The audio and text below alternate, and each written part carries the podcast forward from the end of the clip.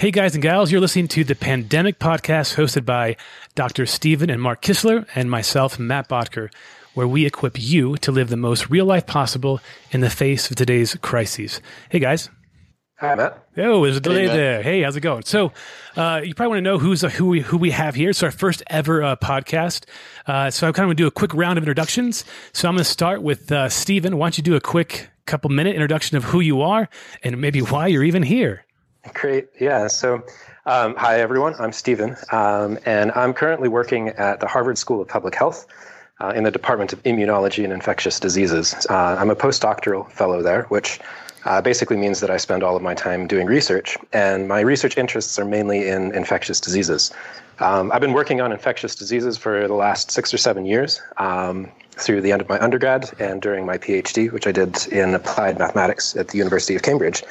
Um, so throughout um, my time studying, I've basically been trying to merge the study of mathematics and numbers and um, statistics uh, with the study of infectious disease. So really trying to marry this order and chaos, really, if, uh, if you will.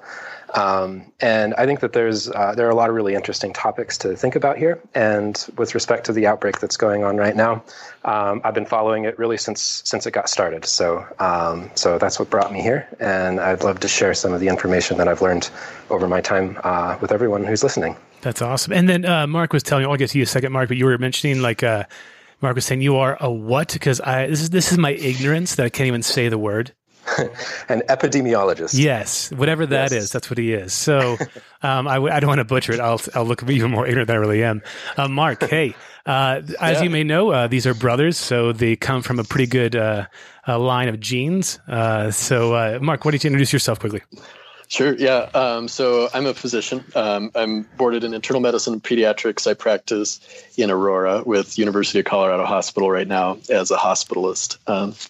And yeah, I appreciate the invitation. You know, my hope is to just kind of provide a little bit of a sense of both as a physician, um, kind of what we're seeing, and then also, you know, as a husband and father and you know, son-in-law and son and all these things that I'm hearing from the community. Uh, I think this is a great forum to just kind of chat and talk about what's going on. Um, and just uh, for the sake of you know completeness, definitely all the information here um, that I'm going to talk about is not intended as a substitute for appropriate medical evaluation or mm-hmm. diagnosis or treatment. Um, so definitely encourage you all, you know, all who's listening to check in with your doctor, primary care provider if you have any concerns. Awesome. Yeah. Good, good point. I wouldn't even thought about that.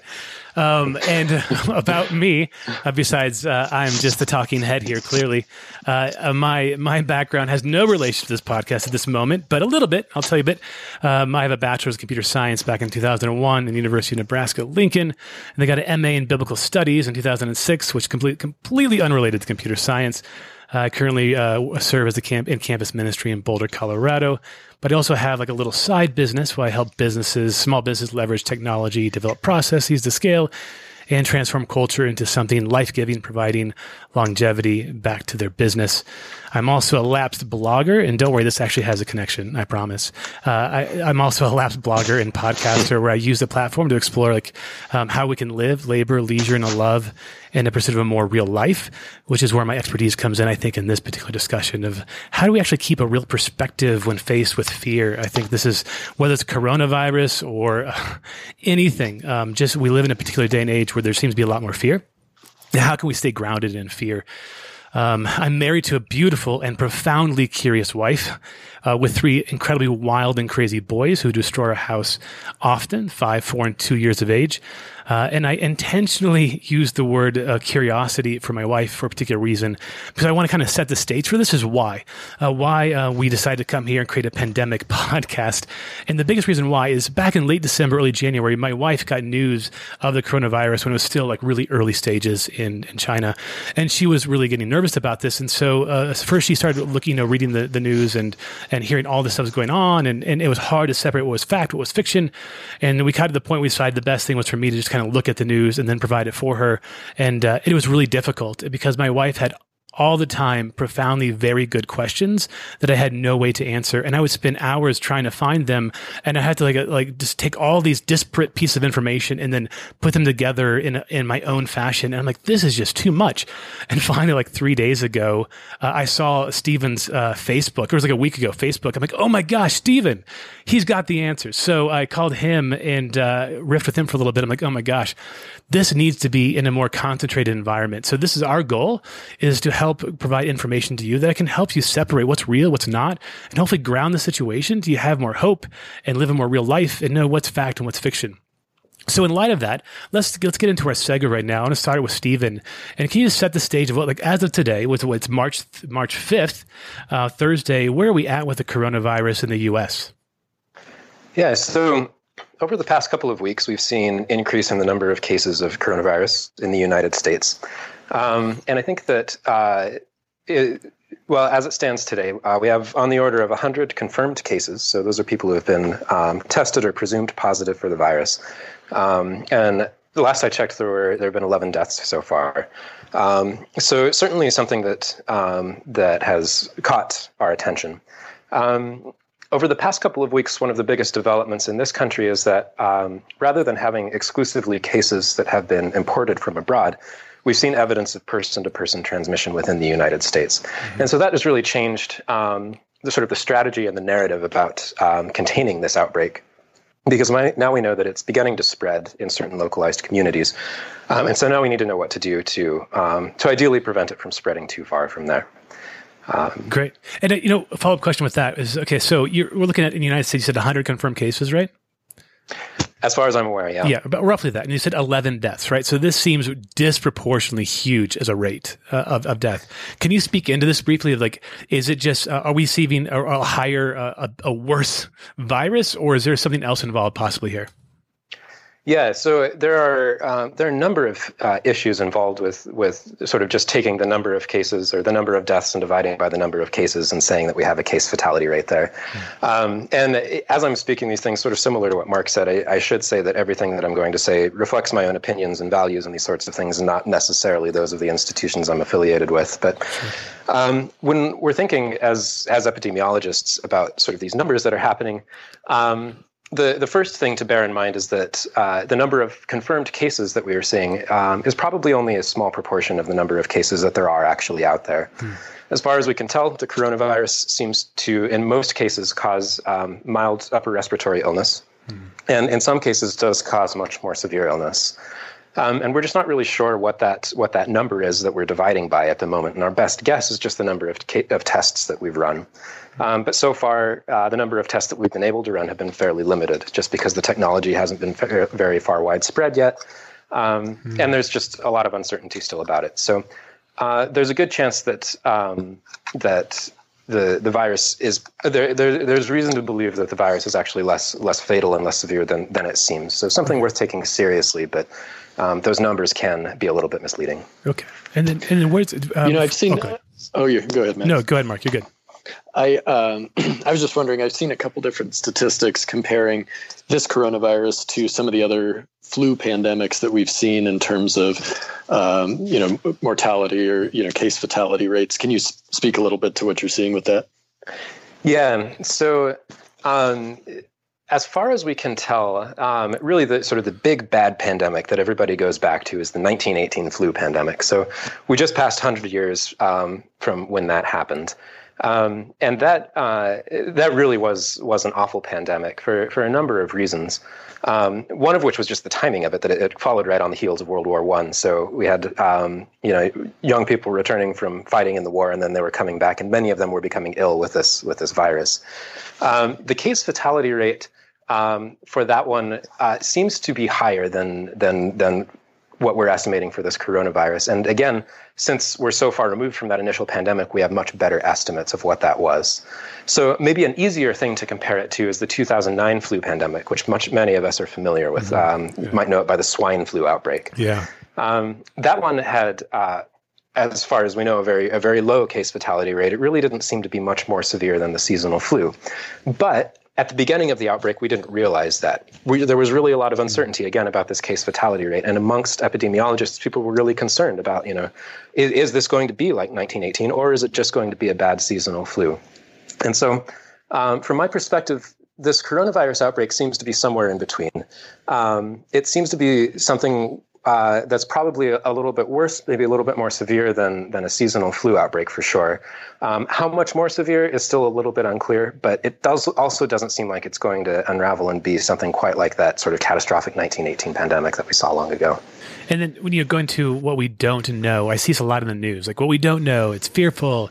Um, what what what's being referred to is that is that what, what what's being referred to is simply that we don't know exactly where it's going to land with the rate of of uh, the mortality rate right now. Is that the is that the exclusive thing by that question that they're concerned about?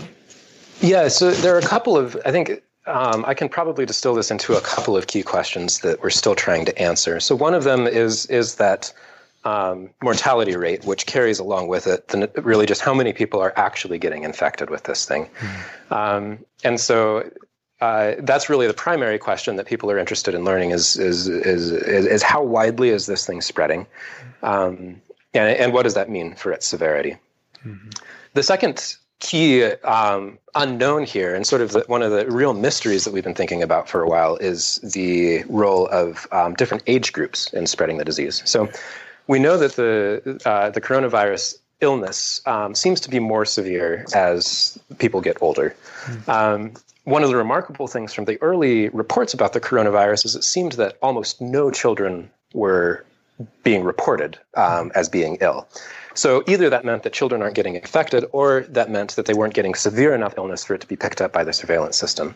Okay. And that's a really important thing to know too, because if children aren't getting infected, then um, then closing schools, for example, as we saw in Italy today, they decided to shut down schools and universities for two weeks to try to stem the spread of the outbreak. If kids aren't really responsible for spreading the outbreak, then that's not really going to do much. But on the other hand, if they're responsible for transmitting disease, then then then then actually that might be a very effective strategy towards at least flattening out this peak of illness. Mm-hmm. Um, so those are the two key unknowns, as far as I know, is really how many people are getting infected and what's that age distribution, because that really affects how we'll respond. Okay. Yeah, you know, that's, um, I think you're pointing to another really important point, which is when we think about the transmissibility of a lot of these diseases, and correct me, you know, Stephen, based on this understanding, there's a component that's intrinsic to the disease, right? There's a certain amount that each virus has a degree of transmissibility, you know, that's higher or lower than other viruses.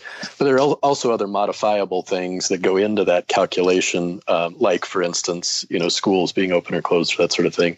Um, can you talk a little bit about that and kind of your modeling, um, what you see? Yeah, that's absolutely correct. So, um, yeah, so the, the, the way that we think about transmissibility as epidemiologists is a number you've probably heard tossed around. It's the basic reproduction number, or the R naught. Mm-hmm. Um, intuitively, basically, that's that number is the number of people that an infected person is expected to go on to infect. So, for an outbreak to happen, that number has to be greater than one. If it was less than one, then the outbreak would just sort of fizzle out. Mm-hmm. So, for a normal seasonal flu, um, usually that number is on the order of one and a half to two seems like for this coronavirus, it's on the order of two to three, maybe. So, um, so uh, certainly fairly transmissible. But as Mark said, um, those numbers that I'm pulling out have to do to some extent with the virus, but also to a very large extent with human behavior. Um, you're not going to infect anyone, of course, if you don't actually interact with anyone, and so that brings that number down substantially. And that's that's what's behind these social distancing measures is basically to try to bring that number um, down a little bit so that it prevents the total number of people getting infected and how quickly they get infected.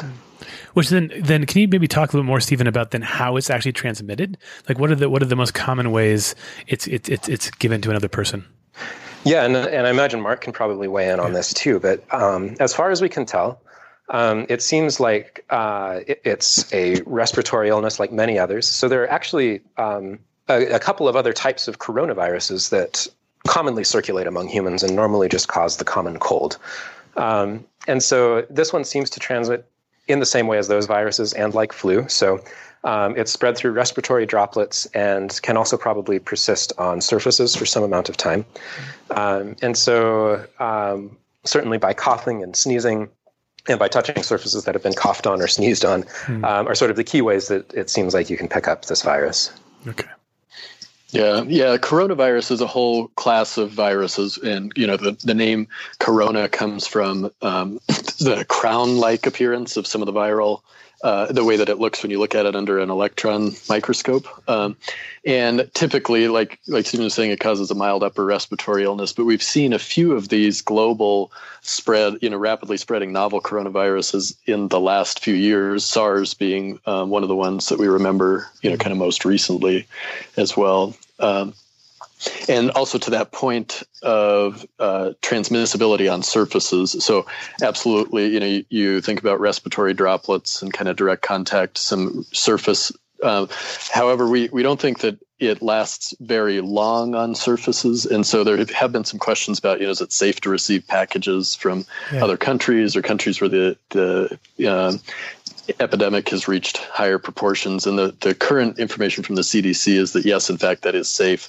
We don't think that the virus is stable enough to persist on packaging um, that, you know, that's, uh, you know, over a course of days to weeks uh, in transit. So I would agree with that. Yes. And can either one of you speak into, and this is where this is where my wife's been, her curiosity has been so well for me to understand. But clearly, it's not just surfaces, right? It's like the level of surfaces, um, like whether it's a box or it's on stainless steel, that kind of stuff. So, like um, when we look at the coronavirus, like generally, uh, Stephen or Mark, how long have we see it lasting on, on on surfaces? And then, in light of that, what measures ought we should take um, in light of, I mean, clearly packaging from China it takes a few days to get here. Um, whether other things that that may be uh, put us in proximity of potentially get, catching the virus. Yeah, um, so I can speak to that too a little bit. I, someone else asked me a very similar question, and um, the, there's an entire article that's that's devoted to um, measuring the survival time of viruses on different types of porous and non-porous surfaces in different types of humidity and these sorts of things. It's really amazing what people have devoted their time to study, and it's uh, it's I think it's a real testament to just how much people care about these real details that really come to matter in times like this. But mm-hmm. um, basically, the the takeaway from that was that it seemed like across the the range of viruses that they studied some did better on um, non-porous surfaces like stainless steel. Some did better, as in survived longer, on more porous surfaces like clothing and that sort of thing. But really, the upper limit seemed to be about 24 hours that any of them could survive, and that, that was sort of the upper limit. Um, and also, as Mark said, um, many viruses, and this one in particular, are are, are pretty unstable to um, all sorts of perturbations. So being outside in UV light often neutralizes them pretty easily. Um, being dried out, um, so if basically just yeah, if they just get dried out, then that affects them. Um, and this goes back to the, sort of the basic public health messaging is that just like washing your hands and even using some amount of hand sanitizer um, seems to be really effective against just sort of washing these things away. Mm-hmm. so that's really one of our best defenses against them. It seems to be. Great, great. So then you're saying my kids going to the playground maybe is not that terrible of a situation? UV light, it's uh, outside, or is that maybe something maybe I should be be a little cautious with? Yeah, you know, I think um, as it stands, it seems like they'd probably be okay. If they were out on a playground, they'd be far more likely to, you know, if someone were infected that they were playing with, then they'd probably just, you know, get it from them, but not That's from true. the surface, yeah. you know. But I doubt that it would be able to survive for very long on, on the play structure itself. And, you know, as, as always, just have them wash their hands when they come in the door. Sure. Yeah. Yeah. I think, again, that's exactly it is kind of emphasizing that some of these normal things, you know, going out to a playground, doing your normal routine are actually really good and healthy. And, you know, we're worried about this virus in particular, but of course there's a lot of other reasons to mm. get your kids outside and play and not, you know, totally upend your daily routine um, because of this really intense news cycle that we've got going about the virus. Um, and so just kind of trying, you know, to to get a, a, little bit of a sense of like relative risk, you know, is still low, and and that these sorts of activities are really good and important. Mm. Yeah. Great. Well, you know, what what do you think we can expect in the coming week? Well, I think it's it's again really hard to say. Um, I think one thing we can expect for sure is more cases in the United States. Sure. Um, and I think one of the important things to emphasize there is that that's both because there are more people getting infected, but that's also just because we're looking harder. Mm-hmm. Um, you know, we're we're going to see more tests because you know, we're going to see more tests positive because we're just going to start running more tests. Mm-hmm. Um, and so that's not to say that the outbreak isn't spreading, and that you know we shouldn't be mindful of you know um, again, washing our hands and just sort of taking care of um, these sorts of basic public health measures. And but on the other hand, um, sort of trying to uh, uh, just trying to modulate our alarm and our fear with respect to these things by sort of recognizing that we're just sort of looking harder for this thing. So, sure. um, so inevitably, we're going to start seeing more cases in the coming weeks for sure. Mm-hmm how should we, you know, kind of getting close to maybe the end at this point, uh, talking about maybe preparations. I'm hearing like all this stuff on the news. I just heard my wife talking about a friend who read an article that they needed to like uh, buy a bunch of water and put in their house. Uh, and, you know, what's the realistic perspective at this point in time? And, and, and basically, I think the biggest question I have is like, why? So I think some people think, um, we need to buy all this food because we're going to run out of food. And I feel like, you know, my, my sense is that that is kind of maybe like on the order of fake news. Uh, and, and maybe just speak into what's a good, healthy way to prepare that feels, um, uh, it prepares us, uh, but at the same time, uh, you know, doesn't put us at, at greater risk uh, in a more uh, social, greater social scale. Yeah. So, um, from my perspective, I think that um, certainly going out and you know having you know probably enough food in your home to sustain you for you know a solid week or two without going out is a good idea. But really that's mostly because if if you become sick you want to prevent spreading the illness to everyone else. And you know the illness will probably run its course in the majority of cases in, in a week or two. And so then you'll be able to sort of you know isolate yourself and prevent yourself from infecting other people. Um, and so i think that to that extent then um, you know, going out and getting food if you if you don't have enough food to sustain yourself for that long is is probably a good idea. Yeah. Um, but on the other hand, I I don't. I, you know, it's it's really hard to make projections, but I really don't anticipate this really shutting down society as a whole. Yeah, sure. um, you know, I think that uh, the humans show just such a remarkable degree of resilience, and there's there's this initial phase of, of panic that I think we go through. Um, really, anytime any sort of uh, sort of emerging crisis seems to face us, and then, um, but we see this in so many situations that both individuals and societies as a whole just sort of find a way to carry on. And you know, there there there will be food on the shelves, mm-hmm. um, as I, I, I certainly think so, mm-hmm. Um, and I think that that really our best defense here is is to find ways to to avoid that panic because that that helps us sort of think more rationally and really just lead more full and fulfilled and healthy lives mm-hmm. on the whole. Yeah, Mark, what are you doing? Prepare. Yeah, so I think you know, there's I, I, approach it kind of from two ways, from both this you know personal way and and sort of more professional way. So personally, we've been gathering some information uh, and getting a little bit of a sense of uh, you know uh, what are the facts? What do we what do we know, and what do we need to really think about? Uh, hand washing has been huge. You know, my kids are still still of the age where sticking their fingers in your eye is you know they consider a socially acceptable greeting, and so we're like totally really like really encouraging them to wash their hands after school and that sort of thing. Uh, but also as a parent, you know, trying to normalize and and make sure. You know, my five year old or sorry sorry six year old now uh, had a lot of questions um, of me recently about what's going on because she started to hear about it in her kindergarten classroom. Yes. Um, and so I think, you know, as we talked earlier with the playgrounds and that sort of thing, is um, just kind of being attentive to, you know, to these excellent questions, giving them good responses, um, but also not trying to kind of whip up more fear and anxiety than, than needs to be there um, for them. So that's kind of on the personal side. For me, if that kind of answers your question. On the on the professional side, you know, we've done a lot uh, within the hospital system in which I work for preparedness, um, and so talking about the types of measures we put into place. If, for instance, someone were to come in with some of the characteristic symptoms like fever, uh, signs of a respiratory illness, and maybe recent travel to one of these countries, um, you know, Italy, South Korea, that, that has experienced outbreaks, uh, and there's a very defined and protocolized way that we approach those sorts of cases. Um, and so there's been a tremendous amount of education of providers, nurses, staff in the hospital.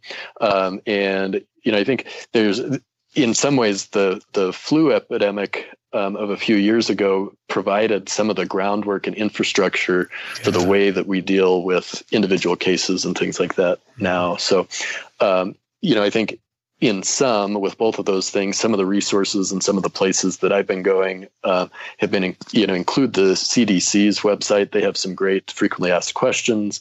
Uh, the who has a mythbusters page oh, um, and you know different hospital systems. Mine uh, in also have some interviews with experts infectious disease physicians and also kind of some uh, opinion statements about sort of the local what's going on right on the ground, um, you know, based on where you live. So those would be places that I would I would point people. Great.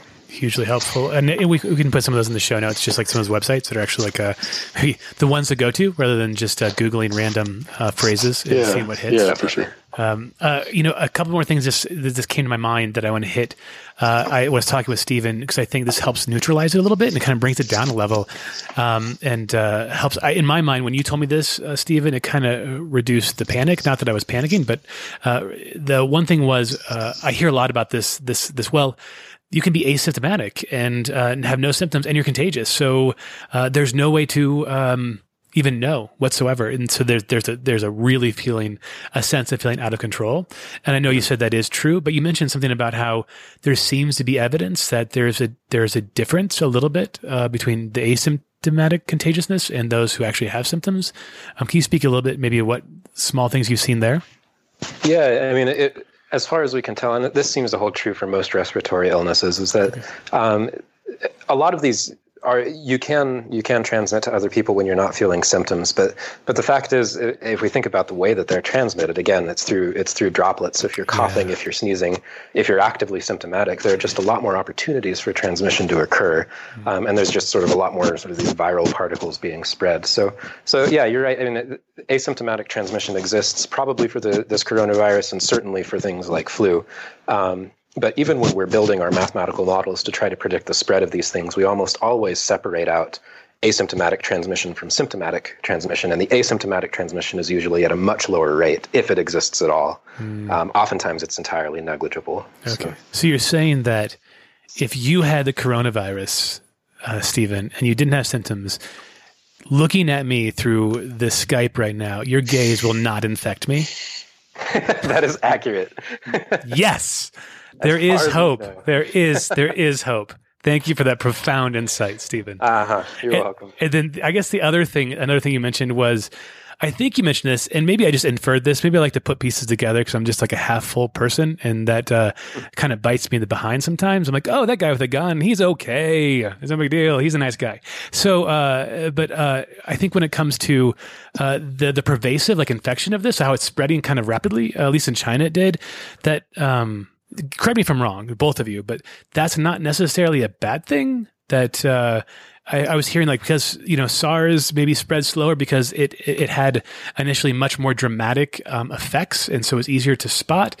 Whereas maybe the sense of this being so pervasive with milder conditions leads us to be immune faster, or is is this is there an upside to this broad scope of quick spreading? Yeah, I mean, if it's true that there that there are a lot of undetected cases going around and people aren't even really noticing it, then it does seem like coronaviruses tend to give us some degree of immunity after we're infected by them, mm-hmm. um, and so that suggests that you know that yeah, exactly, you're exactly right that. Um, the fact that there will be fewer people susceptible to infection because they've already been infected and haven't felt symptoms, then uh, then that might actually help the epidemic to turn over. Mm-hmm. So it's a little too early to know exactly how, to what extent that'll be true, but um, but I think yeah, you, as you said, there there's sort of these two sides to this um, this notion of the that the virus has spread far and wide. Mm.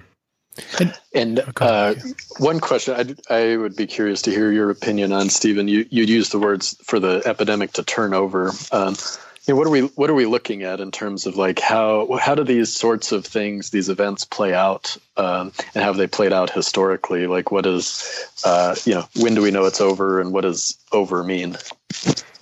Boy, that's a great question, and it's um, it's a complex one to which there isn't really a, a, solid answer. I mean, defining the beginning and end of outbreaks is really difficult. Um, we can do it a little bit more easily for SARS, the outbreak that Mark mentioned earlier, um, simply because we just haven't seen any cases of it um, since it died out in around 2004, um, after causing you know a fairly severe um, range of you know infections for a little while, but but it did it did seem to die out, and it seems to be done. Um, it seems unlikely that this one will die out in quite the same way. Um, but uh, epidemics in general usually have this phase where they rise and then a phase where they peak and then a phase where they turn over again. And that can that turnover can happen for a number of reasons. One of them is just that there's no there there aren't enough susceptible people in the population to keep the epidemic going. Um, another is that uh, and, and we may be seeing this in China where their social distancing measures are really starting to work. We've seen that the epidemic has sort of turned over in many parts of China. Um, and uh, that could be in large part due to their you know their their prevention measures. Um, and part of it too has to do with just the the fact that some of these illnesses are more transmissible at different times of year. So, just the fact that uh, that we're entering into the summer might actually help us sort of reach that inflection point and bring the epidemic down. I, I don't think it'll stop the outbreak altogether, but it might make it less severe and it might prevent all of the cases from happening at once, which makes it a much easier thing for the healthcare system in general to deal with. Awesome. And you know, now kind of getting to the end now. Now we're finally let's just talk about this concept of as we said at the beginning of this podcast, like part of this thing is just like let's look at this through the most real perspective possible. So maybe you guys want to share a couple things that I can share as well of like how in your life are you trying to maintain a sense of realness, right? I mean, there's this all this hype, all this media. Um, how are you how are you staying grounded and what advice do you give to someone who is hearing to bombarded by all their friends of like basically build a bunker, uh, go underground and come out in maybe a few years and uh, this kind of apocalyptic nature. Um, how are you guys? How are you guys trying to remain grounded as a family and in your work? So. Um, I, I, would say a couple of things. I mean, first of all, I think that uh, relationship is one of the greatest antidotes to fear, mm-hmm. um, and so uh, surrounding myself and and really really coming to call upon the people I love and who love me um, to sort of bring some of these fears to them, and you know just sort of sort of sit with them with them. Mm-hmm. Um, uh, has been really helpful. Um, and you know, people have been just very. Uh, it just helps to sort of acknowledge that, like you know, things things can be frightening, but you know, maybe maybe this thing that you said is a little bit out of proportion, or you know, maybe it's maybe it's going to be okay. And you know what? It's I think that it's that's been hugely helpful to just sort of rely on the people who um, who are close to me, mm-hmm. um, and to just sort of talk through these things really authentically and vulnerably.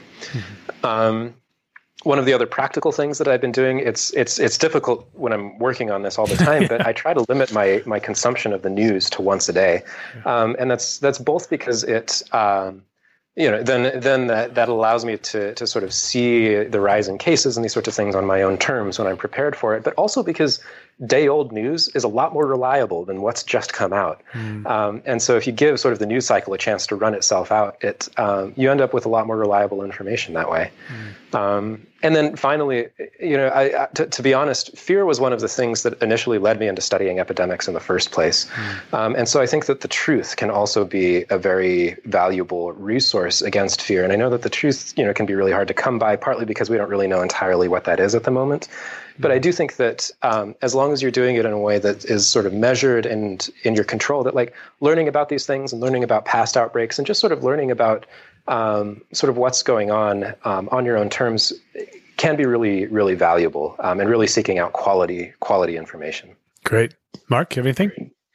Yeah, you know, I think um, to echo Stephen's first point um, is this idea of community, and I think a lot of times we uh, we kind of set this polar opposite between um, the idea of contagion, you know, this this mm-hmm. transmissibility uh, and the ability to maintain some version of community, um, even the words, you know, even the words social distancing measures, just as we're like attentive to the language we're using, um, yeah. is really kind of it's like goldmine for for a close reading of like what does that mean and mm-hmm. and what are all the implications that I feel when I hear those those words. But what I've seen, and you know, and there's been some great kind of dispatches from people who are on the ground. Um, I, I pulled just this quote from a New Yorker article I read yesterday by Stephen Greenblatt, um, who's a uh, uh, scholar at Harvard, actually, and, and, he was talking about he's on sabbatical in Rome and seeing you know a lot of people leave the tourist sites and that sort of thing. But one of the things he said uh, was that um, they they started to talk about these literary,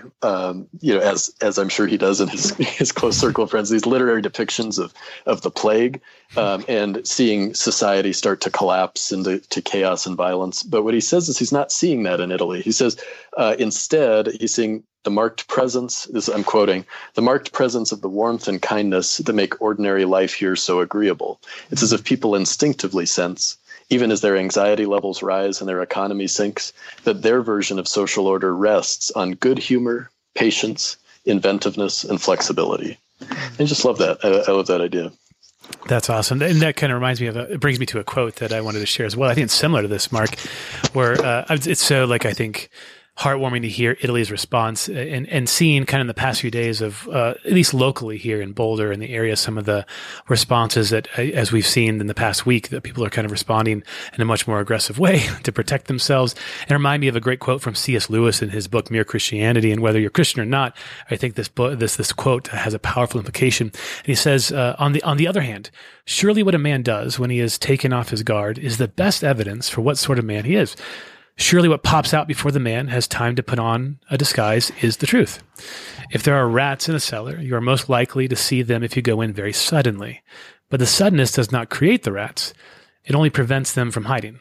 In the same way, the suddenness of the provocation does not make me an ill tempered man, it only shows me what an ill tempered man I am. The rats are always there in the cellar, but if you go in shouting noisily, they will have taken cover before you switch on the light. From Mere Christianity. I think it applies. I feel like, you know, first of all, this convicts me on a greater scale than coronavirus, by the way, um, that of my, the way I, I respond to abrupt uh, responses from other people. And it's not a creation, but a, but a, a response to a deeper issue within my own soul. But seeing the coronavirus, not that we need the coronavirus, we should have it is actually a terrible thing. Uh, but that it's like a light being exposed on culture is seeing how we truly respond. And this provides an opportunity for us to remain grounded. And I think what you said, Mark, is awesome, man. I think the best way we can respond respond is a greater self, a greater surrender of self gift. Um, I think, I think we just inherently were meant to give of ourselves. And then the more we kind of bunker in and hide, the more it, it, it makes it worse for us. I mean, it probably lowers our immune system. I mean, our, we're probably going to have more stress and we're disconnected from people. But to maintain that sense of, okay, there, there's a gift here in the moment, in this tragedy or this crisis or whatever you want to call it this difficulty in, a, in, in, a, in, the world, in the country, that, uh, offers us the opportunity to look deep in our hearts and be asking ourselves, why do I have the propensity to want to go and just like see the rest of the, the people around me going to buy all the toilet paper in the world and realize that I have to go do the same thing to, to preserve my own family, which there's a truth to that, right? Especially if you have a family, you see everybody else trying to get a bunch of, you know, canned goods and you want to get the same to keep your family sustained as well. But to use this opportunity, be like, no, but at the same moment, we've got to be maybe like Italy right? To respond in such a way in some capacity to maintain what's at the core of what it means to be human, in my opinion, and that is to share the gift of self, right? And find some way. And I think that in, in, when it comes to me and my answer to like how I remain grounded, uh, is, is this idea of like, okay, first of all, I look at the facts, like Stephen was saying, like, okay, overall, look, when it comes to my demographic and where I'm at, you know, I'm okay. My kids are okay. I'm, I'm, I have a lot of solace in that. And that gives me the ability to helpfully care, right? In a, in, in, a, in a greater way for those who maybe are in that demographic who don't have quite that, that low statistic. And there's a gift in there to provide for me to help those. And so initially I was thinking like self preservation, you know, kind of self inflated, self, self, just self absorbed. Like, and then, uh, once I realized that my numbers weren't that high, like 0.2 of a percent right now or 0.4, uh, being 42 years old. And they're like, what am I thinking? Like, it's, it, and I see this among college students as well, where like the college students don't even care, like, ah, coronavirus. I'm 19 years old. What's going to happen? You know, I might get the sniffles, and and and it's true. And I think there's a responsibility to do our our our small part. You know, wash your hands, don't touch your don't touch your don't touch your mouth and your face uh, for the sake of the people who are on the margin, right? Uh, yes. Uh, I think that's the way we need to change our and that even that paradigm shift almost. Um, uh, it made it um, like a noble cause, right? Mm-hmm. I had to do my part to to help to help those who my mother in law, who's 86 years old, just to do an extra insurance policy to make sure she's okay, right? She's going to be okay because I could I have the resources to help her, right? So that that makes me grounded and gives me a new perspective. That's not self preservation, but but in the in the order of self gift. And I encourage people who are listening to have that paradigm shift because man, if you can get that mindset switched, uh, you will look at anything. I mean, coronavirus is just one thing. There'll be another thing. I'm not saying another virus, but some other thing in the world that's going to cause you fear and frustration. And I've learned over and over and over this paradigm shift, even though I suck at it a lot. This paradigm shift uh, is in this indispensable for a sense of joy and hope and in a concrete, real perspective. And we're going to continue this for sure. Uh, we don't know how much we're going to continue, at least once a week, but we know that since this uh, season of pandemic podcast is about the coronavirus, and we're going to have other ones that deal with non the coronavirus and other things. But for now, we know that things change and rapidly. So we may be doing this more than once a week. We may be doing this three or four times a week, but much smaller level, like 20 minute check ins. What's going on? How can we help? And uh, so look forward to this. Please subscribe to this podcast. Uh, rate it if you can on iTunes. And if you have a question right now, we'll find other ways. We just started this. We decided two day two days ago to start this. We already recorded it, uh, so we're kind of shooting from the hip here. But if you want to ask a question, you can go to Twitter and just hash, hashtag pandemic podcast and ask your question, and we'll kind of look at those. If you have a question, uh, uh, Dr. Mark and Dr. Stephen will answer it, and then I'll just ran- I'll randomly ramble for two minutes to make sure I get my two cents. Uh, but thanks for joining us. We promise to offer this reg- regularly more often, at least once a week. So hopefully we will see you again either next week or even earlier. Take care. Bye bye.